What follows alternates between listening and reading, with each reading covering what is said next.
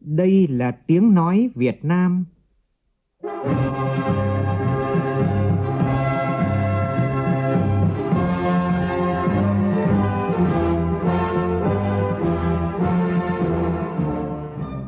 là tiếng nói Việt Nam, phát thanh từ Hà Nội, thủ đô nước Cộng hòa xã hội chủ nghĩa Việt Nam.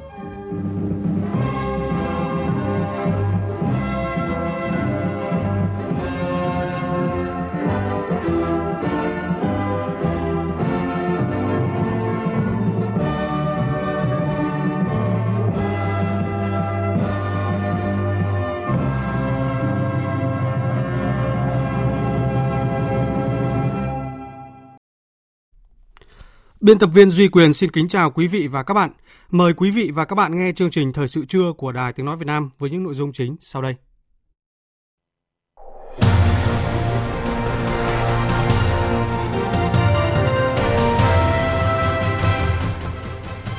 Thảo luận tại hội trường với báo cáo nghiên cứu khả thi về dự án cảng hàng không quốc tế Long Thành giai đoạn 1, các đại biểu Quốc hội bày tỏ băn khoăn khi giao cho Tổng công ty Cảng hàng không Việt Nam trực tiếp đầu tư dự án và cho rằng cần xem xét kỹ lưỡng các phương án của dự án. Lực lượng quản lý thị trường Hà Nội tạm giữ hàng nghìn sản phẩm quần áo thương hiệu Seven AM do nghi ngờ gian lận xuất xứ. Ô nhiễm không khí sáng nay ở Hà Nội lên ngưỡng nguy hại, ngưỡng cao nhất trong thang bậc ô nhiễm không khí. Trong phần tin thế giới, cựu Tổng thống Bolivia chấp nhận tị nạn chính trị tại Mexico sau khi tuyên bố từ chức. Các nhà lập pháp Bolivia hôm nay cũng bắt tay ngay vào tiến trình lựa chọn tổng thống lâm thời để ổn định tình hình đất nước. Cơ quan năng lượng nguyên tử quốc tế IAEA cáo buộc Iran tiếp tục vi phạm các cam kết thỏa thuận hạt nhân. Ngay lập tức, Pháp, Anh và cao ủy EU kêu gọi Iran tuân thủ thỏa thuận, nếu không sẽ phải đối mặt với hành động trừng phạt.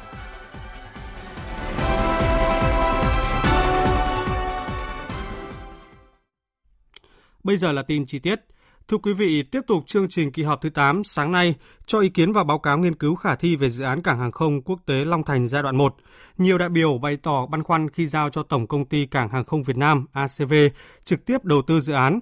Các đại biểu cho rằng giao cho ACV chưa chắc đã phải là phương án huy động vốn tốt nhất, đồng thời đề nghị làm rõ trong quá trình triển khai dự án có ảnh hưởng đến phần vốn của nhà nước, tăng nợ công hay không. Nhóm phóng viên Phương Thoa và Lại Hoa phản ánh. Dự án cảng hàng không quốc tế Long Thành giai đoạn 1 với tổng mức đầu tư là hơn 4,779 tỷ đô la Mỹ. Như vậy tổng mức đầu tư dự án thấp hơn tổng mức đầu tư đã được Quốc hội thông qua tại nghị quyết số 94 năm 2013, không bao gồm chi phí giải phóng mặt bằng là 4,82 tỷ đô la Mỹ. Qua thảo luận, các đại biểu nhất trí với nội dung phương án báo cáo đề cập sử dụng vốn đầu tư doanh nghiệp trong nước kết hợp nguồn vốn xã hội hóa dưới hình thức công tư. Tuy nhiên, các đại biểu Nguyễn Lâm Thành, đoàn Lạng Sơn, Nguyễn Ngọc Phương, đoàn Quảng Bình đề nghị báo cáo cần chỉ rõ hơn về khả năng huy động vốn đối với các tổ chức đã cam kết hoặc thỏa thuận tác động với việc huy động vốn, bởi hiện tại chỉ có 8 trên 21 cảng hàng không nội địa có thu đủ chi. Đại biểu Nguyễn Lâm Thành nhấn mạnh, việc chưa có con số khái toán tổng đầu tư cho 3 giai đoạn, đề nghị làm rõ dự kiến, bởi nếu không thu xếp được vốn thì đồng nghĩa với việc triển khai hoàn thành cả công trình sẽ chậm tiến độ, ảnh hưởng đến hiệu quả kinh tế của công trình. So sánh tổng mức đầu tư hai công trình sân bay hiện đại nhất thế giới mới vận hành năm 2019 là sân bay Đại Hưng Bắc Kinh, diện tích 4.700 ha, tương đương với Long Thành. Thiết kế 7 đường băng công suất 100 triệu hành khách và 4 triệu tấn hàng hóa, vốn đầu tư chỉ có 11,5 tỷ. Sân bay Istanbul, Thổ Nhĩ Kỳ thiết kế 4 đường băng công suất 90 triệu lượt hành khách, vốn đầu tư chỉ có 12 tỷ đô la so với Long Thành chỉ có hai đường băng 100 triệu lượt hành khách, 5 triệu tấn hàng hóa và vốn đầu tư vốn đầu tư là 16 tỷ đô la. Tôi cho rằng cũng rất cần được xem xét so sánh. Đại biểu Hoàng Văn Cường đoàn Hà Nội cũng thẳng thắn cho rằng việc giao cho Tổng công ty Cảng hàng không Việt Nam ACV trực tiếp đầu tư chưa chắc là phương án huy động vốn tốt nhất. Đề nghị cần rút kinh nghiệm từ 12 đại dự án thua lỗ khi giao cho doanh nghiệp nhà nước đầu tư những dự án có tính chất kinh doanh À, chúng ta có e ngại rằng nếu chúng ta tiếp tục mà lại thực hiện một cơ chế đó thì liệu lịch sử có lặp lại hay không. Giao cho ACV thì cũng chưa chắc là đã phải là phương án huy động vốn tốt nhất vì ACV cũng chỉ đảm bảo được 1 phần 3 cái số vốn, còn 2 phần 3 số vốn vẫn phải đi hoạt động huy động của các cái tổ chức tài chính quốc tế. À, mặc dù là nhà nước không phải đứng ra bảo lãnh, nhưng mà cái thủ tục để tiến hành huy động vốn của một doanh nghiệp nhà nước nó sẽ phức tạp hơn rất nhiều, à, phải tuân thủ những quy định. À, hơn nữa, nếu xảy ra rủi ro thì cuối cùng nhà nước vẫn phải gánh chịu bởi vì đây là một doanh nghiệp nhà nước. Trong khi đó, nhiều tập đoàn tư nhân thì có tiềm lực tiền vốn rất lớn và khả năng huy động vốn rất là linh hoạt và năng động, luôn luôn sẵn sàng à, tham gia đầu tư. Đồng tình với quan điểm này, đại biểu Hà Sĩ Đồng, đoàn Quảng Trị khẳng định ACV là doanh nghiệp do nhà nước chi phối, chiếm 95% vốn sở hữu, nên dù doanh nghiệp này huy động dưới hình thức nào trên thị trường vốn quốc tế, thì mặc nhiên chính phủ Việt Nam, theo con mắt của nhà đầu tư quốc tế, dù không cấp bảo lãnh với khoản vay, vẫn phải có trách nhiệm và nghĩa vụ tài chính chủ yếu trong trường hợp ACV không trả được nợ. Một số đại biểu cũng nhấn mạnh dự án phải đảm bảo gia tăng 4 tiêu chí, đó là tăng hiệu quả kinh tế, tăng ổn định xã hội, tăng cơ sở hạ tầng kỹ thuật và tăng trình độ công nghệ. Đại biểu Trương Trọng Nghĩa, đoàn thành phố Hồ Chí Minh nêu ý kiến. Dự án này phải là một phần thưởng quý báu, không thể là một di sản bỏ thì thương, vương thì tội trên vai các thế hệ mai sau. Thứ nhất, tôi hết sức tán thành chủ trương giao cho các nhà đầu tư trong nước, nhưng mà về vốn thì chắc chắn sẽ phải sử dụng cả hai nguồn vốn đầu tư tư nhân và đầu tư công, bao gồm vốn tự có, vốn ngân sách và vốn vay trong nước và nước ngoài. Cần có một chủ trương chính sách cụ thể, thông minh và chặt chẽ về quy động và quản lý các nguồn vốn đối với dự án này. Chúng ta làm thế nào để cho nó hài hòa, chứ chúng ta thu hút không khéo thì cái toàn bộ cái lời thì về tay các tư nhân hết và lỗ thì nhà nước gánh. Nếu có chủ trương hợp lý, minh bạch tạo được niềm tin thì hoàn toàn có thể huy động vốn nhàn rỗi rất lớn trong người dân. Giải trình tại phiên họp, Bộ trưởng Bộ Giao thông Vận tải Nguyễn Văn Thể cho biết, hiện ACV đã có khoảng 25.000 tỷ đồng để tập trung cho dự án sân bay quốc tế Long Thành. Hiện tình hình tài chính của ACV cũng tương đối tốt. Hiện nay ACV có một cái khoản lợi nhuận là mỗi một năm là khoảng 10.000 tỷ đồng và cũng à, bộ cùng với là Ủy ban quản lý vốn cũng đã báo cáo với chính phủ, kế hoạch là từ đây cho đến năm 2025 ACV sẽ bỏ ra gần khoảng 30.000 tỷ đồng để nâng cấp các cái sân bay khác và dành khoảng 12.000 tỷ đồng cùng với 25.000 tỷ đồng để có được một cái nguồn vốn là chiếm khoảng 37%. Cái phần còn lại thì ACB cũng đã làm việc với 12 tổ chức, trong đó có trong và ngoài nước. Và các cái tổ chức này sẵn sàng à, cho ACB vay khoảng là 5 tỷ đô la và không thế chấp. Vì cái hiệu quả kinh tế của dự án này rất là cao do đó các nhà đầu tư nước ngoài họ à, cảm thấy rằng là yên tâm cho cái việc là hỗ trợ Tiếp thu các ý kiến của đại biểu Quốc hội, Bộ trưởng Bộ Giao thông Vận tải cho biết sẽ tham mưu với chính phủ cố gắng huy động các nguồn lực trong nước. Khi nguồn lực trong nước và các tổ chức trong nước không đảm bảo thì mới tiếp cận thêm các tổ chức nước ngoài để làm sao cho hiệu quả xã hội cho đất nước tốt nhất. Cũng trong sáng nay bàn luận về chủ trương đầu tư dự án hồ chứa nước Capet huyện Hàm Thuận Nam tỉnh Bình Thuận, các đại biểu đồng tình với chủ trương của tỉnh Bình Thuận về trồng rừng thay thế gấp 3 lần diện tích rừng sử dụng cho dự án, đồng thời đề nghị trồng thay thế bằng cây gỗ lớn, gỗ quý. Nhóm phóng viên Phương Thoa và Lại Hoa tiếp tục phản ánh. Hồ chứa nước Capet dung tích chứa hơn 51 triệu mét khối nước tại huyện Hàm Thuận Nam, tỉnh Bình Thuận, có tổng mức đầu tư hơn 585 tỷ đồng, dự kiến cấp nước tưới cho hơn 7.700 hecta đất sản xuất nông nghiệp của huyện Hàm Thuận Nam, cấp nước thô cho khu công nghiệp 2,63 triệu mét khối mỗi năm và tạo nguồn nước thô để cấp cho sinh hoạt khoảng 120.000 người dân khu vực huyện Hàm Thuận Nam và thành phố Phan Thiết. Qua thảo luận, các đại biểu đồng tình với chủ trương xây dựng hồ chứa nước Capet và cho rằng công trình sẽ cấp nước không chỉ cho huyện Hàm Thuận Nam mà còn cấp nước sản xuất và sinh hoạt cho thành phố Phan Thiết và vùng Nam Bình Thuận để phát triển kinh tế xã hội trong bối cảnh biến đổi khí hậu rất phức tạp. Đại biểu Giáng A Chu, đoàn Yên Bái cho rằng dự án không phải di rời dân và diện tích đất nông nghiệp bị thu hồi không lớn, đề nghị tỉnh Bình Thuận tổ chức giải phóng mặt bằng đền bù thỏa đáng cho người dân, đồng thời chủ động lập các dự án sản xuất để phát huy hiệu quả khi hồ đưa vào sử dụng. Đối với cái diện tích đất nông nghiệp thì không lớn nhưng mà lại rất quan trọng với người dân ở vùng này. Cho nên chúng tôi đề nghị với tỉnh Bình Thuận là có phương án để giao đất giao rừng cho dân để dân được hưởng chính sách và giải quyết cái đất sản xuất cho nhân dân trung vùng, đồng bào là ổn định cuộc sống. Đại biểu Tống Thanh Bình đoàn Lai Châu cho rằng nguồn vốn dự án không lớn, bồi thường giải phóng mặt bằng cơ bản thuận lợi, không có tranh chấp, vì vậy cần rút ngắn thời gian xây dựng hồ Capet. Việc dự kiến thời gian thực hiện dự án là khá dài, dự kiến là 5 năm trong khi đây chỉ là dự án có quy mô không lớn. Do vậy, đề nghị xem xét lại thời gian hoàn thành của dự án có thể giảm xuống, theo tôi có thể là 3 năm, đảm bảo hiệu quả công trình được phát huy sớm nhất có thể.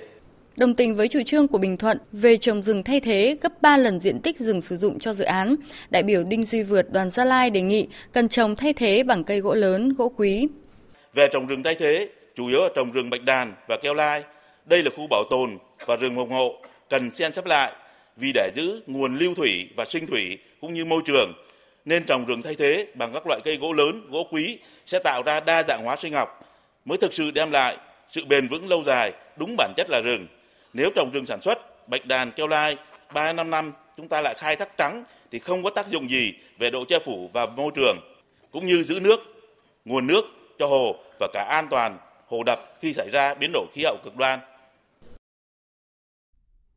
Chiều nay, các đại biểu thảo luận tại hội trường về dự án luật sửa đổi bổ sung một số điều của luật tổ chức Quốc hội và biểu quyết thông qua nghị quyết dự toán ngân sách nhà nước năm 2020. Chương trình thời sự trưa xin chuyển sang các tin tức khác đáng chú ý. Sáng nay tại trụ sở 58 quán sứ Hà Nội, Tổng giám đốc Đài Tiếng nói Việt Nam Nguyễn Thế Kỳ đã tiếp và làm việc với đoàn văn phòng thông tin Mozambique và đài phát thanh Mozambique do bà Emilia Moainer, Ủy viên Trung ương Đảng Mặt trận Giải phóng Mozambique cầm quyền làm trưởng đoàn sang thăm và làm việc với Đài Tiếng nói Việt Nam. Tại buổi làm việc, Đài Tiếng nói Việt Nam đã ký kết thỏa thuận hợp tác với Đài Phát thanh Mozambique. Tin của phóng viên Đình Nam. Tại buổi tiếp, Tổng giám đốc Đài Tiếng nói Việt Nam Nguyễn Thế Kỳ bày tỏ vui mừng được chào đón đoàn văn phòng thông tin Mozambique đến thăm và làm việc tại Việt Nam từ ngày 10 đến ngày 16 tháng 11 tới. Theo ông Nguyễn Thế Kỳ Việt Nam và Mozambique đã thiết lập mối quan hệ ngoại giao từ năm 1975 và trong vòng 44 năm qua, trong chính sách đối ngoại, Việt Nam luôn quan trọng mối quan hệ này, coi Mozambique là một trong những đối tác trọng điểm tại khu vực Nam châu Phi. Tiếp nối mối quan hệ tốt đẹp đó, hồi tháng 6 năm nay, Tổng giám đốc Đài Tiếng nói Việt Nam Nguyễn Thế Kỳ đã dẫn đầu đoàn cán bộ đài sang thăm và làm việc với Đài Phát thanh Mozambique để thảo luận về một số biện pháp thúc đẩy hợp tác giữa hai đài. Kết quả là, ngày hôm nay tại Hà Nội, hai đài đã ký kết thỏa thuận hợp tác, tăng cường các hoạt động phối hợp, giúp đỡ lẫn nhau trong lĩnh vực truyền thông và những điều khoản thiết thực như trao đổi đoàn cán bộ, chia sẻ kiến thức kinh nghiệm cho cán bộ, phóng viên, biên tập viên, góp phần thúc đẩy vào sự phát triển cho hai đài. Theo ông Nguyễn Thế Kỳ việc hợp tác ngày hôm nay tạo lập khung pháp lý vững chắc cho mối quan hệ hợp tác hữu nghị giữa hai cơ quan truyền thông quốc gia trong thời gian tới. Về phần mình, bà Emilia Moainer, Ủy viên Trung ương Đảng Mặt trận Giải phóng Mozambique hy vọng sự hợp tác giữa hai bên ngày hôm nay sẽ thắt chặt mối quan hệ giữa hai đài, giữa hai quốc gia, hy vọng những cam kết trong thỏa thuận sẽ sớm được hai bên triển khai và đi vào thực chất.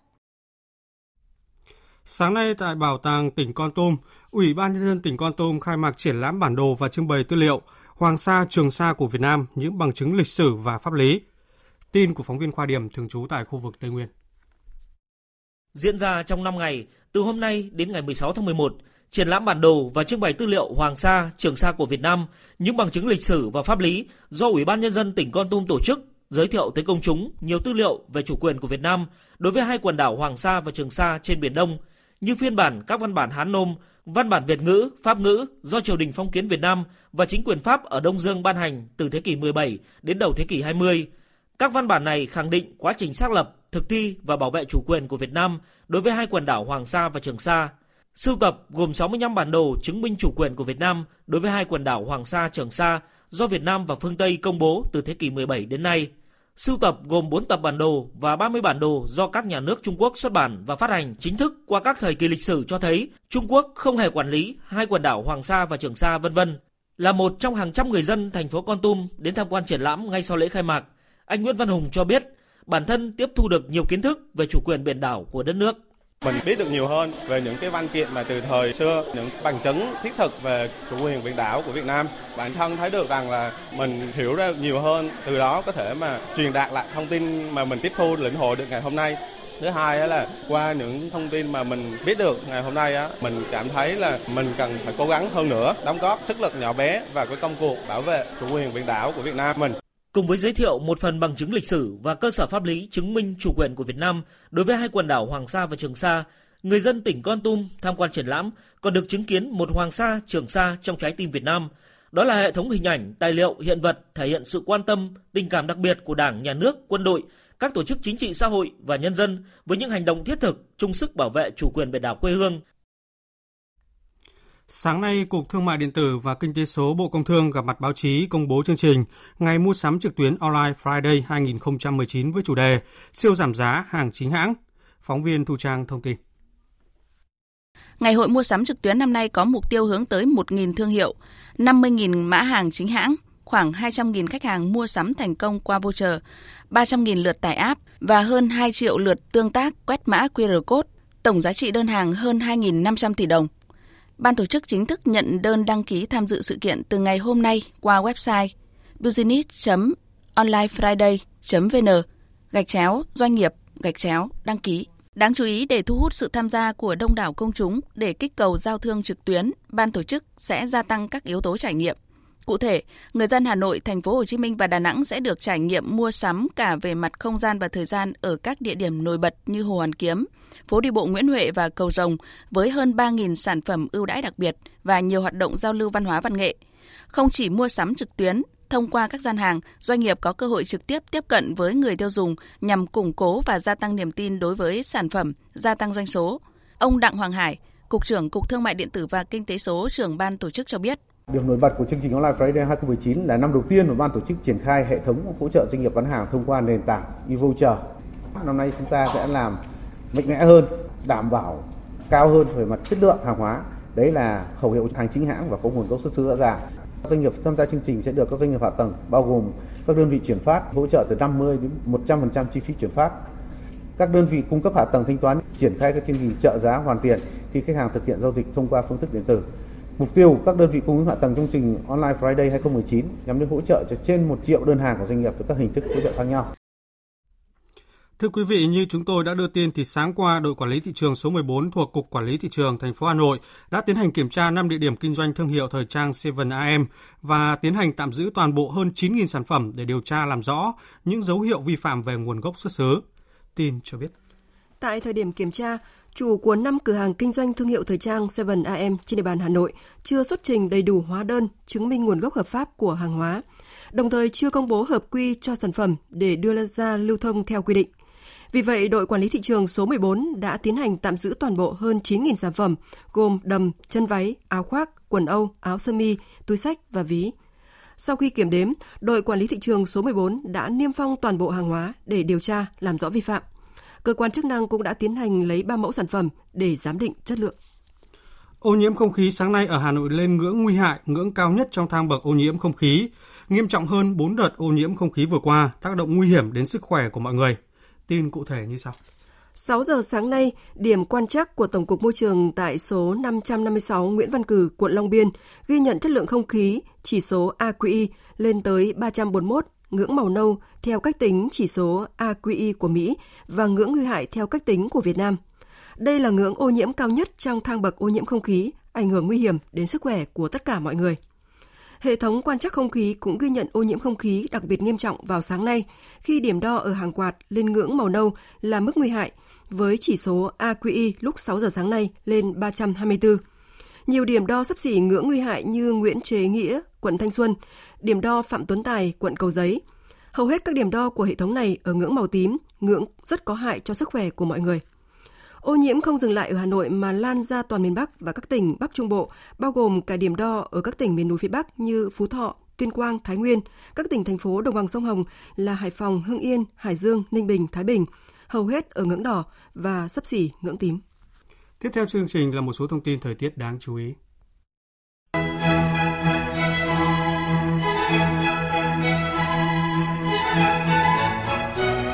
Khi miền Bắc đón không khí lạnh mạnh vào ngày mai thì hôm nay trời vẫn còn nắng hanh, độ ẩm thấp nhất từ 50 đến 60% và nhiệt độ cao nhất từ 29 đến 30 độ. Từ ngày mai đến sáng ngày kia, miền Bắc chuyển mưa lạnh cả ngày, đêm và sáng sớm trời rét với nhiệt độ từ 16 đến 19 độ, vùng núi thấp hơn.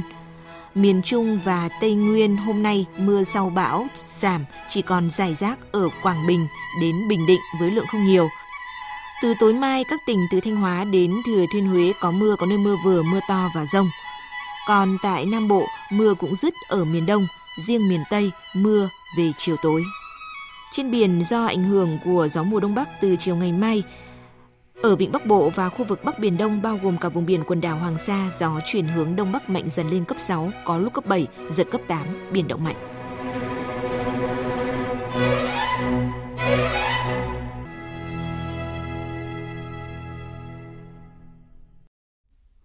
Quý vị và các bạn đang nghe chương trình Thời sự trưa của Đài Tiếng Nói Việt Nam. Mở đầu phần tin quốc tế là những diễn biến mới nhất tại chính trường Bolivia. Cựu Tổng thống Evo Morales đã chấp nhận tị nạn chính trị tại Mexico sau quyết định từ chức với hơn 14 năm cầm quyền. Các nhà lập pháp Bolivia hôm nay cũng đã bắt tay ngay vào tiến trình lựa chọn Tổng thống lâm thời để ổn định tình hình đất nước, cũng như dẫn dắt Bolivia hướng tới cuộc bầu cử mới. Biên tập viên Phạm Hà tổng hợp thông tin. Các quan chức Mexico cho biết ông Evo Morales đã lên máy bay tới nước này vào tối qua theo giờ địa phương sau khi chính phủ Mexico cấp quy chế tị nạn chính trị cho cựu Tổng thống Bolivia. Theo Ngoại trưởng Mexico Marcelo Ebrard, quyết định này sẽ được thông báo cho tổ chức các nước châu Mỹ, Liên Hợp Quốc, viện dẫn các thỏa thuận quốc tế về việc bảo vệ cuộc sống, sự tự do và an toàn của ông Morales. Ngoại trưởng Mexico Marcelo Ebrard cho biết. Les informo Bộ Ngoại giao Mexico đã quyết định cấp tị nạn chính trị cho ông Morales do các vấn đề nhân đạo và tính đến các tình huống khẩn cấp tại Bolivia có thể khiến tính mạng của ông gặp nguy hiểm. Tôi cũng đang chuẩn bị mọi điều kiện để kêu gọi sự ủng hộ đối với quyết định này. Chúng tôi cũng thực hiện các tiến trình theo quy chuẩn quốc tế gửi đến Bộ Ngoại giao Bolivia đề nghị sự bảo đảm an toàn về cuộc sống và sự tự do của ông Morales. Ông Morales sẽ được an toàn. Việc ông Morales từ chức đã khiến quốc gia này rơi vào bất ổn chính trị với các vụ đụng độ xảy ra trên đường phố đêm qua. Nhiều cửa hàng, quán cà phê tại thủ đô La Paz đã phải đóng cửa do tình trạng cướp bóc xảy ra tại một số khu vực. Thị trưởng thành phố cho biết La Paz đã phải trải qua một đêm kinh hoàng với 64 xe buýt bị phá hủy trong các vụ bạo lực. Các lực lượng vũ trang Bolivia hôm qua thông báo sẽ phối hợp với cảnh sát nước này ngăn chặn bạo lực. Ngoài việc ổn định an ninh, Quốc hội Bolivia hôm nay sẽ họp để bắt đầu tiến trình bầu Tổng thống lâm thời sau khi ông Morales và các bộ trưởng trong chính phủ của ông từ chức, để lại một khoảng trống quyền lực ở nước này. Nhiều nước trong khu vực cũng lên tiếng kêu gọi tránh bạo lực và tìm kiếm giải pháp hợp hiến tại Bolivia. Trong khi đó, tổ chức các quốc gia châu Mỹ cho biết đang lên kế hoạch tổ chức một cuộc họp đặc biệt về tình hình Bolivia tại trụ sở của tổ chức này ở Washington trong ngày hôm nay. Hội nghị được tổ chức theo lời kêu gọi của Mỹ, Venezuela, Brazil, Canada, Colombia, Guatemala, Peru và Cộng hòa Dominica. Tuyên bố của Tổ chức các nước châu Mỹ hôm qua cũng kêu gọi Bolivia khẩn cấp chỉ định cơ quan bầu cử mới để đảm bảo cho tiến trình bầu cử. Cơ quan năng lượng nguyên tử quốc tế IAEA vừa cáo buộc Iran tiếp tục vi phạm các cam kết thỏa thuận theo ừ, thỏa thuận hạt nhân với các cường quốc năm 2015 và phát hiện dấu vết uranium tại một địa điểm mới. Phóng viên Ngọc Thạch thường trú tại Ai Cập theo dõi khu vực Trung Đông và Bắc Phi đưa tin. Trong một báo cáo hàng quý, cơ quan năng lượng nguyên tử quốc tế cho biết kho dự trữ uranium làm giàu thấp của Iran vượt quá số lượng mà thỏa thuận hạt nhân năm 2015 cho phép. Báo cáo cũng chỉ ra rằng Iran tiếp tục làm giàu uranium thêm 4,5%, vượt quá tỷ lệ làm giàu cho phép là 3,67%. Báo cáo xác nhận rằng Iran đã tăng cường làm giàu uranium với kho dự trữ uranium đã làm giàu hiện tại tương đương 551 kg, trong khi mức trần của thỏa thuận hạt nhân là 300 kg. Đáng chú ý, cơ quan năng lượng nguyên tử quốc tế vừa phát hiện dấu vết của uranium tự nhiên tại một địa điểm mà chưa được Iran công bố trước đó. Đồng thời cho biết Iran đã bắt đầu làm giàu uranium tại cơ sở Fordow kể từ ngày 9 tháng 1 với các máy ly tâm nâng cấp. Cơ quan năng lượng nguyên tử quốc tế cho rằng Iran đã vi phạm các cam kết của thỏa thuận, bao gồm cả mức độ làm giàu uranium, dự trữ uranium làm giàu và làm giàu bằng máy ly tâm tiên tiến. Thổ Nhĩ Kỳ tuyên bố đã trục xuất hai tay súng thành viên của nhóm nhà nước Hồi giáo tự xưng IS gồm một người Đức và một người Mỹ khi nước này bắt đầu chương trình hồi hương các tay súng. Quyết định này của Thổ Nhĩ Kỳ có thể gây thêm bất đồng với các đồng minh NATO kể từ khi Thổ Nhĩ Kỳ mở chiến dịch quân sự tại miền Bắc Syria. Kể từ khi mở chiến dịch xuyên biên giới, Thổ Nhĩ Kỳ đã chiếm giữ lãnh thổ từ các tay súng người quốc, lực lượng giam giữ hàng nghìn tay súng IS cùng hàng chục nghìn thành viên gia đình họ, trong đó có người nước ngoài. Bộ trưởng Nội vụ Thổ Nhĩ Kỳ Soylu tuần trước tuyên bố bắt đầu đưa các tay súng IS trở về quê nhà của họ. Những ngày tới, Thổ Nhĩ Kỳ có thể sẽ trục xuất 23 tay súng, đều là công dân châu Âu. Các đồng minh phương Tây và lực lượng người quốc từng giúp Mỹ chống IS cảnh báo hành động của Thổ Nhĩ Kỳ có thể cản trở cuộc chiến chống IS và tạo cơ hội để IS trỗi dậy. Các nước châu Âu đang cố gắng đẩy mạnh kế hoạch chuyển hàng nghìn tay súng ra khỏi nhà tù Syria tới Iraq. Tổng thống Bulgaria Radev hôm nay tuyên bố nước này sẽ bắt đầu xây dựng một phòng thí nghiệm khoa học ở Nam Cực trong năm nay. Trong buổi lễ trao cờ cho đoàn thám hiểm đến Nam Cực, ông Radev cho rằng việc nghiên cứu và quan sát các nhà khoa học thực hiện tại Nam Cực không chỉ quan trọng đối với hệ sinh thái, mà còn đối với cuộc chiến chống biến đổi khí hậu cũng như tương lai của trái đất. Thời gian xây dựng phòng thí nghiệm này sẽ mất khoảng 3 năm. Còn tại Thổ Nhĩ Kỳ, hôm qua hàng triệu người dân nước này đồng loạt trồng 14 triệu cây giống trên cả nước, một chiến dịch do Bộ Nông nghiệp và Lâm nghiệp của nước này phát động. Chiến dịch bắt đầu tại 11 giờ 11 phút tại hơn 2.000 điểm ở 81 tỉnh, thành phố trên cả nước. Chiến dịch mang tên Hơi thở tương lai nhằm mục đích thiết lập cảnh quan xanh cho các thế hệ tương lai. Trước đó, Tổng thống Thổ Nhĩ Kỳ Recep Tayyip Erdogan tuyên bố ngày 11 tháng 11 là ngày rừng quốc gia.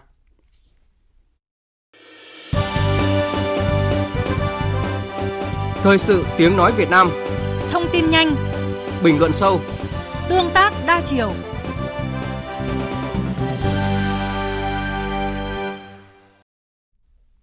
Chương trình thời sự trưa tiếp tục với một thông tin được dư luận trong nước quan tâm. Thưa quý vị và các bạn, chỉ trong một khoảng thời gian ngắn, hàng loạt công trình có quy mô hoành tráng và tổng mức đầu tư hàng trăm tỷ đồng mọc lên tại tỉnh Đồng Nai mà không hề có giấy phép xây dựng. Thậm chí có công trình còn tọa lạc ngay tại khu đất vàng, ngay trung tâm thành phố Biên Hòa, đến nay vẫn vô tư tồn tại mà không hề hấn gì. Thực tế này khiến dư luận đặt câu hỏi, chính quyền địa phương ở đâu khi để những vi phạm này xảy ra trong thời gian dài? Mục tiêu điểm ngay sau đây, phóng viên Xuân Lượng đề cập thực trạng này. Vụ sai phạm tại dự án khu phức hợp thương mại dịch vụ và căn hộ cao cấp phường Tân Tiến, thành phố Biên Hòa vẫn chưa hết xôn xao dư luận ở Đồng Nai. Một công trình có diện tích hơn 22.000 m2 với tổng vốn đầu tư gần 680 tỷ đồng nhưng không có giấy phép và xây dựng trên đất công. Công trình nằm ở khu đất vàng của thành phố Biên Hòa, được Ủy ban nhân dân tỉnh Đồng Nai giao cho công ty cổ phần xây dựng dân dụng công nghiệp số 1 Đồng Nai sử dụng vào mục đích làm văn phòng và nhà xưởng sản xuất. Là đất công, mục đích sử dụng là văn phòng và nhà xưởng sản xuất. Nhưng năm 2016, nó đã được triển khai xây dựng khu phức hợp thương mại dịch vụ và căn hộ cao cấp. Hàng loạt những sai phạm ở công trình này đã được Sở Tài nguyên Môi trường tỉnh Đồng Nai chỉ ra. Đó là khu đất chưa được phép chuyển mục đích sử dụng, vị trí thửa đất chỉ phù hợp một phần mục tiêu đầu tư thương mại, không phù hợp để xây dựng căn hộ cao cấp. Dự án cũng không nằm trong kế hoạch sử dụng đất của thành phố Biên Hòa đã được phê duyệt. Thừa nhận hồ sơ pháp lý dự án chưa hoàn thành, nhưng đại diện chủ đầu tư, ông Nguyễn Sơn Đằng, Chủ tịch Hội đồng Quản trị Công ty Cổ phần Xây dựng Dân dụng Công nghiệp số 1 Đồng Nai khẳng định, dù chưa chuyển mục đích sử dụng đất, nhưng hồ sơ vẫn đủ điều kiện để Sở Xây dựng Đồng Nai cấp phép. Còn giấy phép như thế nào thì ông Đằng không cung cấp. Sai phạm là rõ ràng, nhưng ông Đằng tự tin cho rằng nếu bị cưỡng chế tháo dỡ công trình thì rồi sẽ xây lại y như cũ. Đúng là cái này là thành phố cưỡng chế nhưng có thành phố hợp luôn. Nếu bây giờ cái này phù hợp với quy hoạch mà xây đúng theo cái cái cái quy hoạch được duyệt luôn của tỉnh duyệt luôn. Nếu đập đi thì xây dựng trở lại cũng y chang như vậy thì lúc đó anh có nói là lãng phí quá. Vụ việc ở dự án phức hợp thương mại căn hộ cao cấp của công ty cổ phần xây dựng dân dụng công nghiệp số 1 Đồng Nai chưa lắng xuống thì thêm một công trình trái phép quy mô lớn khác bị phát hiện. Tháng 8 năm 2018, Trung tâm dạy nghề lái xe ô tô Sài Gòn đã tiến hành thi công xây dựng nhiều hạng mục công trình phục vụ dạy nghề lái xe ô tô tại khu phố Thiên Bình, phường Tam Phước, thành phố Biên Hòa, nhưng bị tuyết còi. Chính quyền lập biên bản đình chỉ thi công và yêu cầu giữ nguyên hiện trạng. Công ty tiến hành làm hồ sơ xin cấp phép xây dựng. Thế nhưng, khi hồ sơ chưa xong, giấy phép vẫn chưa có, thì đến đầu năm 2019, công trình này gần như đã được xây dựng hoàn chỉnh. Và thế là một trung tâm sát hạch lái xe diện tích hơn 10.000 m2, tường rào khép kín, có bảo vệ đã sẵn sàng đi vào hoạt động. Sau đó, chủ đầu tư đã bị Ủy ban nhân dân thành phố Biên Hòa xử phạt vi phạm hành chính 7 triệu đồng về hành vi chuyển mục đích sử dụng đất nông nghiệp không phải đất trồng lúa, đất rừng phòng hộ, đất rừng đặc dụng sang đất phi nông nghiệp mà không được cơ quan có thẩm quyền cho phép trên diện tích khoảng 10.600 m2 thành phố Biên Hòa cũng đã ban hành quyết định về việc cưỡng chế và buộc khôi phục lại hiện trạng ban đầu trước khi vi phạm. Vừa nhắc ở trên chỉ là hai trong số rất nhiều những vụ vi phạm trật tự xây dựng ở Đồng Nai. Có những vụ nhỏ như nhà dân xây trái phép, nhưng có những công trình, dự án quy mô lớn từ biệt thự, trường học, trung tâm thương mại, khu dân cư cho đến cả cụm công nghiệp cũng trái phép. Như cụm công nghiệp Phước Tân 72 ha xây trên đất rừng phòng hộ đã phát hiện hơn 2 năm nhưng đến nay vẫn chưa xử lý xong. Người dân đặt câu hỏi, chính quyền ngành chức năng ở đâu khi để xảy ra sai phạm tràn lan, để lúc phát hiện thì sự đã rồi. Ông Trần Quang Đạt, một người dân ở Đồng Nai cho rằng không thể nói chính quyền không biết, bởi chỉ một căn nhà của người dân xây trái phép thì chính quyền đã biết và tới can thiệp. Nhưng những công trình khủng mọc lên giữa lòng thành phố, ai cũng đi qua, ai cũng nhìn thấy, mà cũng trái phép thì cớ gì chính quyền lại không biết, không thấy. Tôi thấy ấy, ở các địa phương khác, các xã phường có hẳn một hệ thống quản lý à, từ cấp uh, cơ sở, các tổ trưởng, các ban đại diện ấp và khu phố. Chỉ cần một công trình xây dựng của nhà dân nào rục rịch khởi công đã đã có lực lượng chức năng đến thăm hỏi. Thế mà việc san lấp mặt bằng trên lại diễn ra một cách vô tư, không bị xử lý. Như vậy rõ ràng ở đây là có sự nhân nhượng hoặc tiếp tay của cơ quan lực lượng chức năng. Theo luật sư Trần Cao Đại Kỳ Quân, giám đốc công ty trách nhiệm hữu hạn một thành viên Tri Ân, đoàn luật sư tỉnh Đồng Nai, những vụ vi phạm trật tự xây dựng ở Đồng Nai không phải do các lỗ hổng về pháp lý, vì thực tế trong lĩnh vực xây dựng trật tự đô thị, pháp luật đã có quy định đầy đủ, chặt chẽ. Luật sư Quân đặt vấn đề, chưa bàn đến có chuyện tiêu cực, có lợi ích nhóm hay không, thì việc để xảy ra vi phạm trật tự xây dựng liên tục cần xem xét lại năng lực và trách nhiệm của cơ quan quản lý nhà nước. Đối với những công trình đã được xác định là vi phạm, luật sư cho rằng cần cưỡng chế theo đúng quy định để thể hiện tính công bằng và nghiêm minh của pháp luật. Pháp luật đã quy định đầy đủ thì đương nhiên là phải cưỡng chế thôi. Cái này là áp dụng một cách minh bạch và công bằng giữa tất cả các công trình dù lớn hay dù nhỏ đã vi phạm và có pháp luật, có chế tài cưỡng chế thì chúng ta thực hiện thôi và chính quyền cần phải cưỡng chế, cưỡng chế đó tất nhiên nó gây ra cái hậu quả thiệt hại về kinh tế nhưng cái lớn nhất đó là cái tính khách quan tính công bằng tất cả các chủ thể người giàu người nghèo doanh nghiệp lớn doanh nghiệp nhỏ người dân doanh nghiệp tổ chức cá nhân gì đều công bằng trước pháp luật Trở lại câu chuyện của dự án khu phức hợp thương mại dịch vụ và căn hộ cao cấp. Từ năm 2017 đến 2018, chủ đầu tư đã bị xử phạt hành chính. Chính quyền thành phố Biên Hòa cũng buộc chủ đầu tư bổ sung giấy phép, nếu không sẽ áp dụng biện pháp cưỡng chế. Tháng 9 vừa qua, Ủy ban nhân dân phường Tân Tiến, nơi tồn tại công trình trái phép nói trên, đã lên kế hoạch cưỡng chế. Theo đó, sau khi tiến hành các bước giả soát, củng cố tính pháp lý của các hồ sơ cưỡng chế, xây dựng kế hoạch, xin chủ trương và chờ chấp thuận, dự kiến sẽ tiến hành cưỡng chế trong khoảng thời gian từ ngày 28 tháng 10 đến ngày 6 tháng 11. Nhưng đến nay đã quá thời hạn nói trên mà vẫn chưa có thêm động thái nào. Quý vị và các bạn vừa nghe phóng viên Đài Tiếng nói Việt Nam thường trú tại thành phố Hồ Chí Minh đề cập tình trạng các công trình xây dựng không phép đang ngang nhiên tồn tại tại tỉnh Đồng Nai mà không có sự can thiệp của chính quyền địa phương. Chương trình thời sự trưa nay tiếp tục với những nội dung đáng chú ý.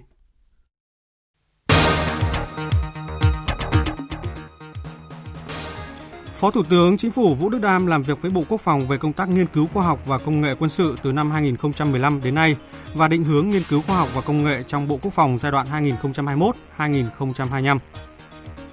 Nhiều hoạt động hưởng ứng lễ tưởng niệm các nạn nhân tử vong do tai nạn giao thông được tổ chức trên phạm vi cả nước với thông điệp tưởng nhớ người đi vì người ở lại. Australia dốc toàn lực lượng để chống chọi với cháy rừng đang có nguy cơ ngày càng trầm trọng hơn.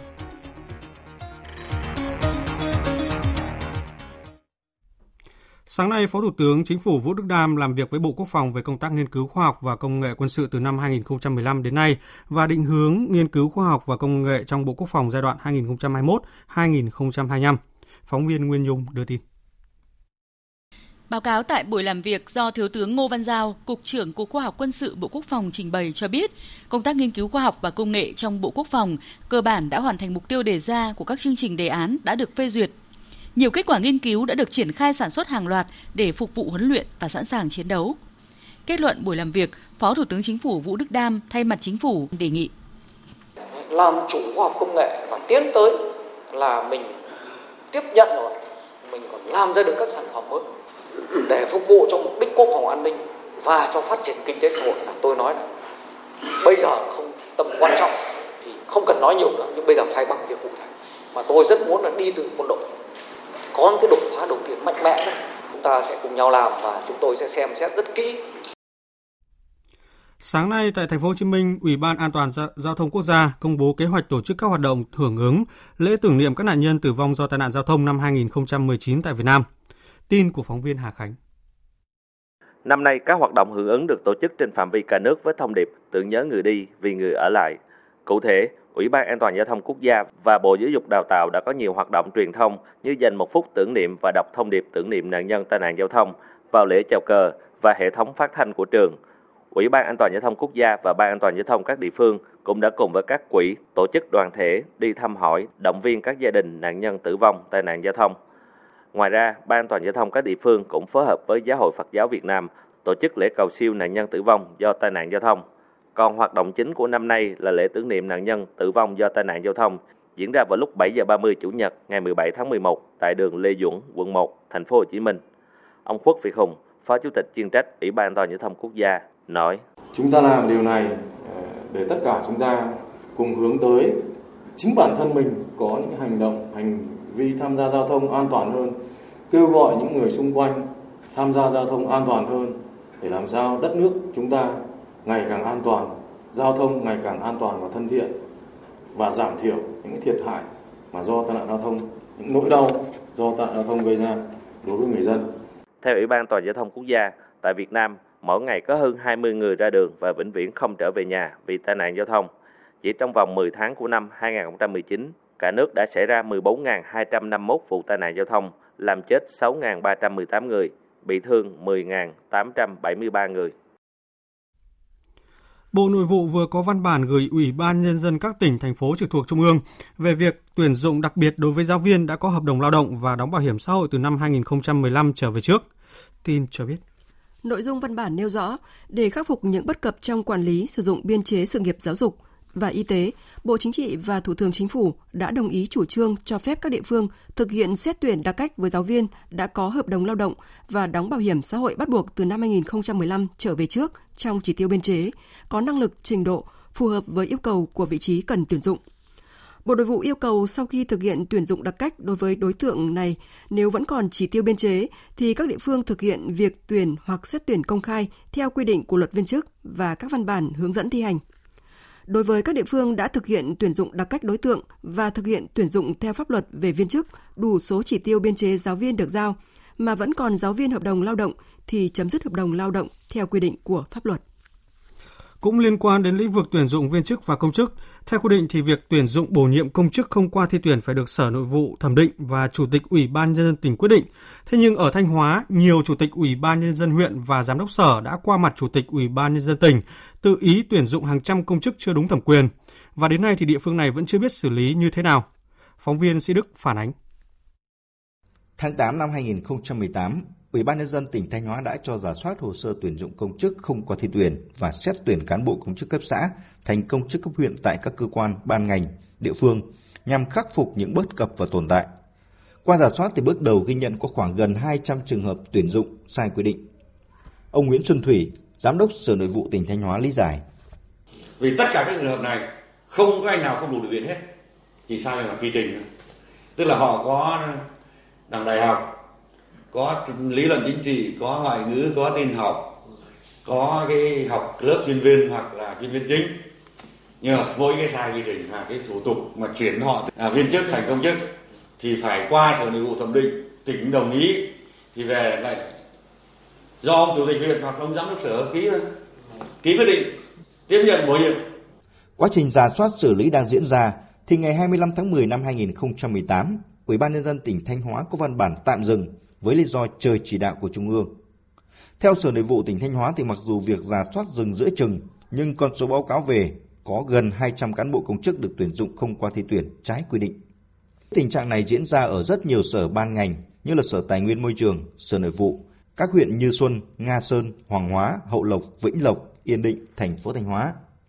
Tất cả những công chức đều được người đứng đầu các đơn vị ký quyết định chuyển viên chức sang công chức sai thẩm quyền Điều đang nói là đến thời điểm này thì nhiều người tuyển dụng trái quy định đã được các đơn vị tiếp nhận bổ nhiệm, điều động vào các vị trí lãnh đạo quản lý. Thế nhưng sau một năm giả soát và hủy các quyết định giả soát, tỉnh Thanh Hóa vẫn chưa biết xử lý số công chức tuyển dụng trái quy định này như thế nào.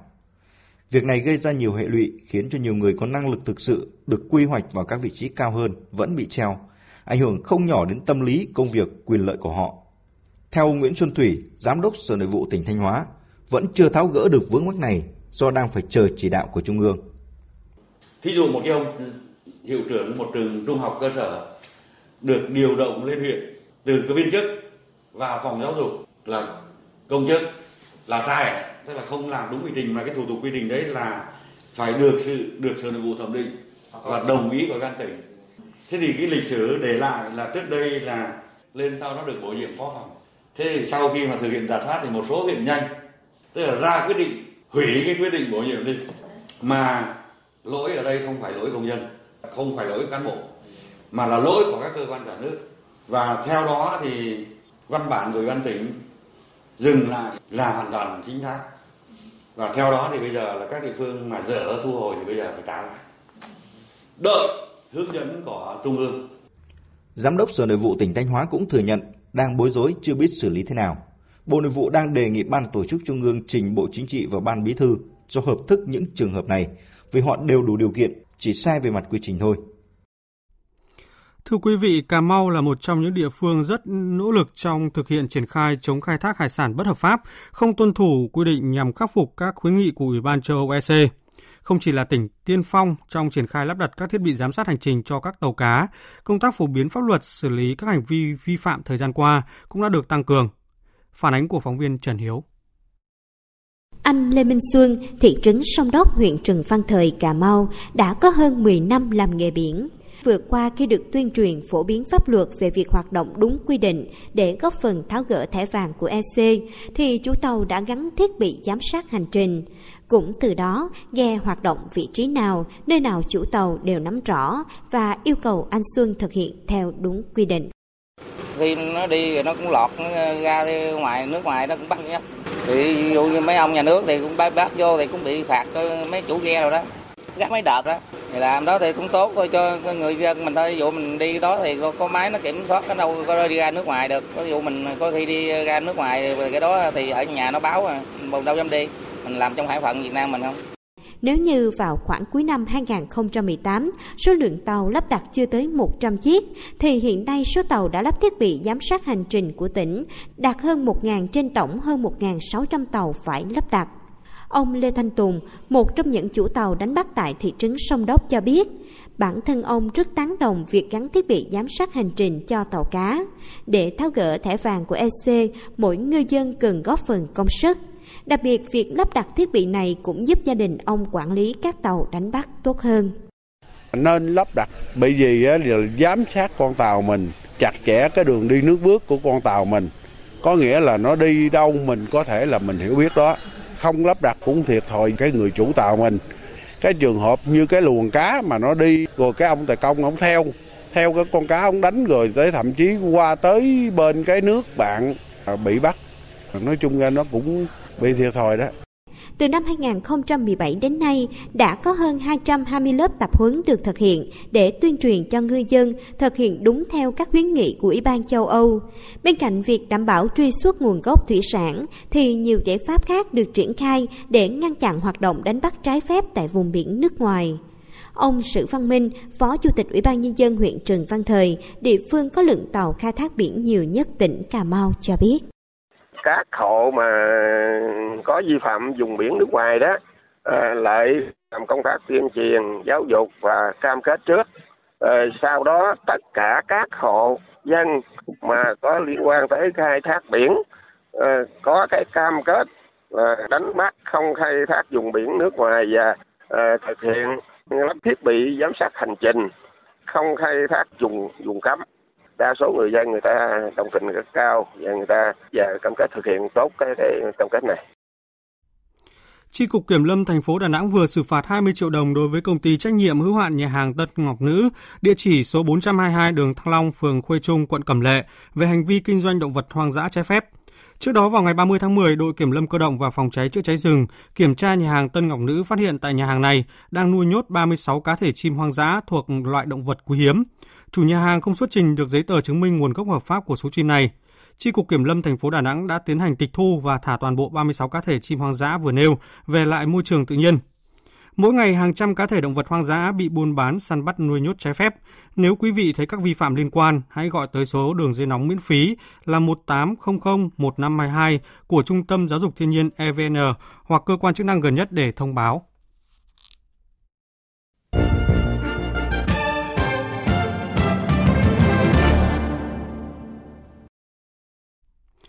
Sáng nay, trưởng đặc khu hành chính đặc biệt Hồng Kông Trung Quốc bà Lâm Trịnh Nguyệt Nga tiến hành họp báo và tiếp tục lên án mạnh mẽ những người biểu tình quá khích, ngăn chặn và phá hoại một số tuyến đường sắt làm tê liệt hệ thống giao thông công cộng vào giờ cao điểm buổi sáng và ảnh hưởng đến một số lượng lớn người đi làm, đi học.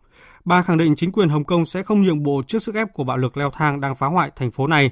Trong khi đó, từ sáng sớm nay, nhiều người biểu tình tiếp tục kêu gọi tổng đình công trên toàn đặc khu và lên kế hoạch cản trở giao thông.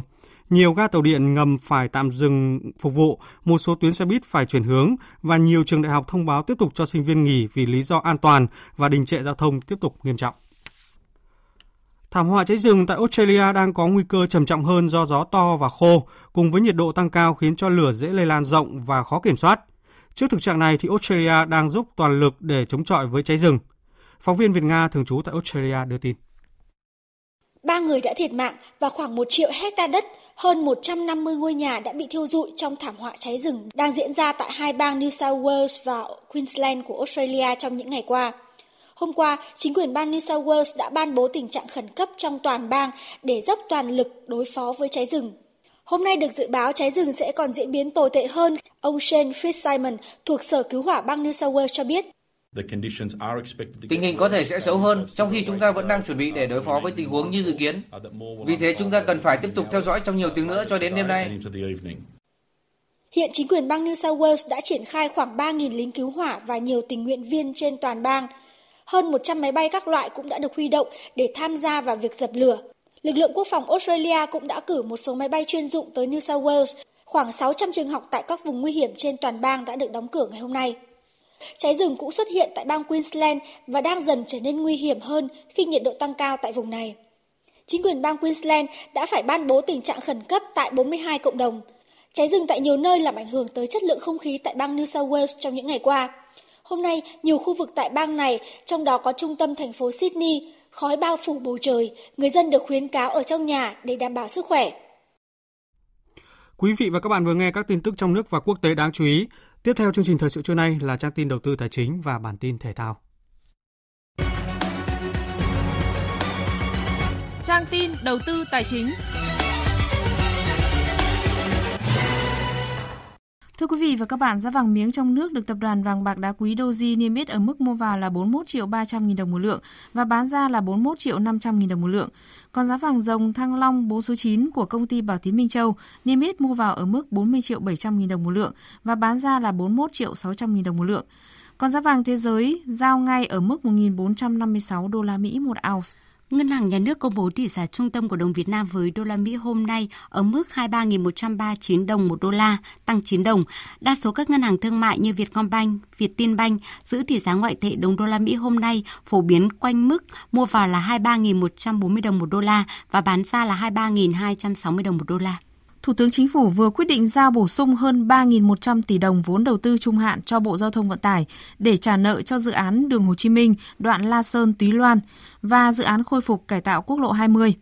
Đồng thời, chính phủ cũng giao hơn 5.700 tỷ đồng cho các bộ, cơ quan ngang bộ, cơ quan thuộc chính phủ, cơ quan khác ở Trung ương và Ủy ban Nhân dân các tỉnh, thành phố trực thuộc Trung ương, kế hoạch đầu tư vốn ngân sách Trung ương năm 2019 đợt 4 và danh mục dự án sử dụng vốn đầu tư nguồn ngân sách Trung ương, bao gồm số vốn thu hồi các khoản vốn ứng trước kế hoạch.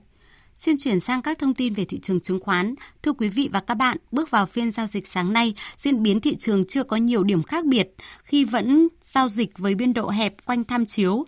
Rổ VN30 phân hóa mạnh và chia đôi ngả xanh đỏ sau hơn một giờ giao dịch, trong đó những cổ phiếu SAB, BID đang tăng tốt nhất nhưng cũng chỉ nhích hơn 1%. Có lẽ trong khi chờ đợi những tín hiệu tiếp theo ở nhóm Blue Chip thì nhà đầu tư đã quay sang giao dịch mạnh tay ở nhóm cổ phiếu thị trường và chứng quyền với thị giá thấp.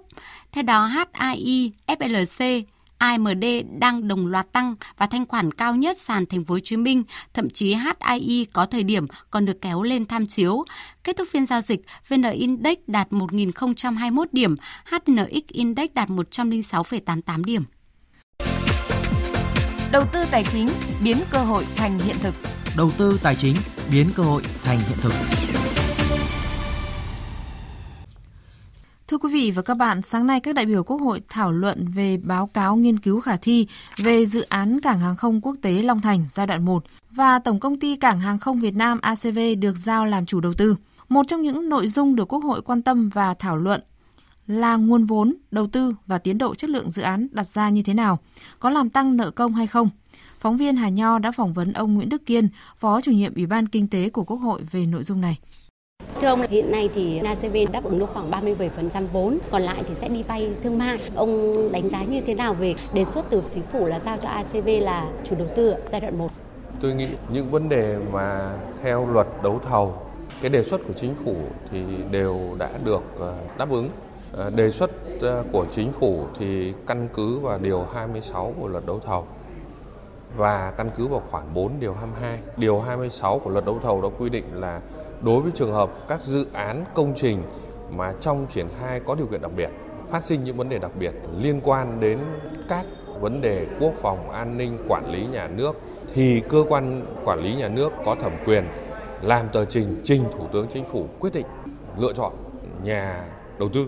Trong trường hợp mà không áp dụng được đối tượng nhà đầu tư được quy định tại điều 20, 21, 22, 23, 24, 25 thì như vậy là chúng ta phải nói là cơ sở pháp lý của chính phủ đề xuất là đúng.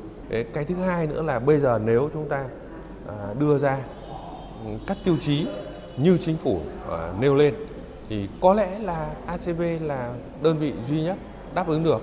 Thứ nhất là họ đang có một nguồn vốn thực. Thứ hai là họ đã có kinh nghiệm, họ đang quản lý toàn bộ hệ cả à, Việt Nam. Thứ ba nữa là nó không ảnh hưởng đến nợ công quốc gia và đến khoản bảo lãnh của chính phủ. Thứ tư là nó đáp ứng được nhu cầu quốc phòng an ninh. Và thứ năm nữa là nó lại vẫn mở ra cho các cái doanh nghiệp của các thành phần kinh tế khác tham gia cùng với ACV làm dự án đấy. Nếu với năm cái tiêu chí cơ bản như thế mà đã đáp ứng được thì chính phủ lựa chọn như thế là bình thường. Cái mô hình mà là đô thị sân bay thì liệu có là một cái hình thức ACV thu hồi vốn? Đầu tư đô thị sân bay chúng ta chưa giao cho ACV bởi vì ACV hiện nay trong cái giai đoạn 1 là thủ tướng mới chỉ giao những cái dự án công trình mà nó liên quan đến hạ tầng của sân bay và khai thác sân bay thôi. Cho nên cái đấy là nó liên quan đến các đơn vị khác. Những cái lợi thế khi mà Long Thành được đầu tư xây dựng cái cảng không trung chuyển. Phải nói là cái cảng hàng không trung chuyển đấy nếu mà không nâng lên được 50 triệu thì không có khả năng trở thành cảng trung chuyển. Chứ còn 25 triệu thì không có cái gì cạnh tranh được. Trong cái tờ trình của Ủy ban Kinh tế là vẫn đề xuất là chính phủ sau năm 2025 là phải triển khai tiếp luôn giai đoạn sau. Và khi đã triển khai tiếp phải nâng lên 50. Vâng ạ, xin cảm ơn ông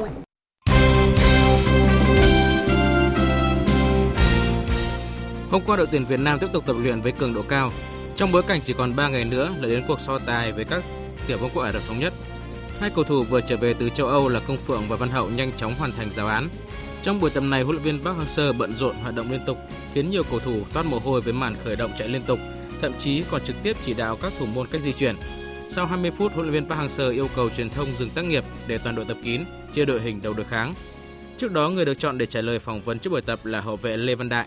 Trong lần đầu được tập trung đội tuyển quốc gia, cầu thủ 23 tuổi của câu lạc bộ Thanh Hóa cho biết đang hòa nhập tốt với sự hỗ trợ của cầu thủ đồng hương Trọng Hùng. Tuy nhiên thì Trọng Hùng đã chia sẻ rất nhiều với em và hai anh em cũng tâm sự với nhau và sự hòa nhập của em bây giờ thực sự đang rất là tốt và sẵn sàng để cạnh tranh ở vị trí thi đấu. Văn Đại cũng chia sẻ về trận đấu sắp tới của đội tuyển Việt Nam với tuyển các tiểu vương quốc Ả Rập thống nhất tại sân Mỹ Đình. Rất là vui và hạnh phúc khi mà được chọn để đối đầu với hai đội tuyển mạnh của bảng đấu này để bị hai trận đấu quan trọng. UE cũng là một đối thủ rất là mạnh và đội tuyển Việt Nam đã nghiên cứu rất rõ và có sự chuẩn bị đã được sẵn sàng hơn một tuần nay thì em thấy là cả đội đã tập trung bước vào trận đấu lớn này. Vân Đại chia sẻ thêm rằng điểm yếu lớn nhất của đội tuyển các tiểu vương quốc thống nhất lúc này chính là mất đi ba trụ cột Ali Mas'al, Ibrahim Cain và Ahmed Batman vì những lý do khác nhau. Với việc lực lượng thiếu hụt này đồng thời là phải chơi trên sân khách sẽ khiến UAE gặp bất lợi. Đội tuyển các kiểu bóng của Ả Rập thống nhất hiện đang xếp thứ ba bảng G với 6 điểm. Đoàn quân của huấn luyện viên Van Wiz khởi đầu với chiến thắng giòn giã trước Indonesia và Malaysia, tuy nhiên đã thất bại 1-2 khi làm khách tại Thái Lan. Trong ngày thi đấu cuối cùng giải cờ vua Romania Grand Tour, Lê Quang Liêm đọ sức ở 9 ván cờ chớp và đạt thành tích 3 thắng 2 hòa và 4 thua và trở thành kỳ thủ có thành tích tốt nhất ở nội dung này với 11 điểm sau 18 ván. Dù vậy Quang Liêm thi đấu không tốt ở nội dung cờ nhanh, anh chỉ có được 8 điểm sau 19 ván, qua đó xếp hạng 4 chung cuộc với tổng điểm 19. Kỳ thủ Việt Nam nhận số tiền thưởng 15.000 đô la Mỹ. Hạng 4 tại giải Grand Tour đánh dấu thêm một năm thành công của Quang Liêm. Trước đó anh giành tấm huy chương vàng cá nhân châu Á, trước vô địch giải cờ mua Summer Classic và vào vòng 4 World Cup. Thành tích ấn tượng này giúp Quang Liêm có thêm tự tin trước khi tranh tài tại SEA Games 30. SEA Games 30 là kỳ đại hội thể thao đầu tiên công nhận các môn thể thao điện tử eSports là nội dung tranh huy chương. Và tuần này giải vô địch thế giới môn Mobile Legends Bang Bang diễn ra ở Malaysia diễn ra từ ngày 11 đến 17 tháng 11 với sự tham dự của 16 đội tuyển là cơ hội tập huấn quan trọng cho đội tuyển eSports Việt Nam. Mobile Legends Bang Bang là một trong 6 môn thể thao điện tử có mặt tại SEA Games 30. Ngoài Mobile Legends Bang Bang, Việt Nam sẽ tham dự đầy đủ 5 môn thể thao điện tử còn lại. Trong thành phần eSports Việt Nam tại SEA Games 30 có sự góp mặt của vận động viên từng giành huy chương tại ASEAN. Với 13.000 vận động viên trong và ngoài nước tham gia đăng ký thi đấu, Giải Marathon Quốc tế Thành phố Hồ Chí Minh Techcombank lần thứ 3 năm 2019 có số lượng vận động viên tham dự nhiều nhất Việt Nam, là một trong 469 giải đấu thành viên của Hiệp hội Marathon Quốc tế.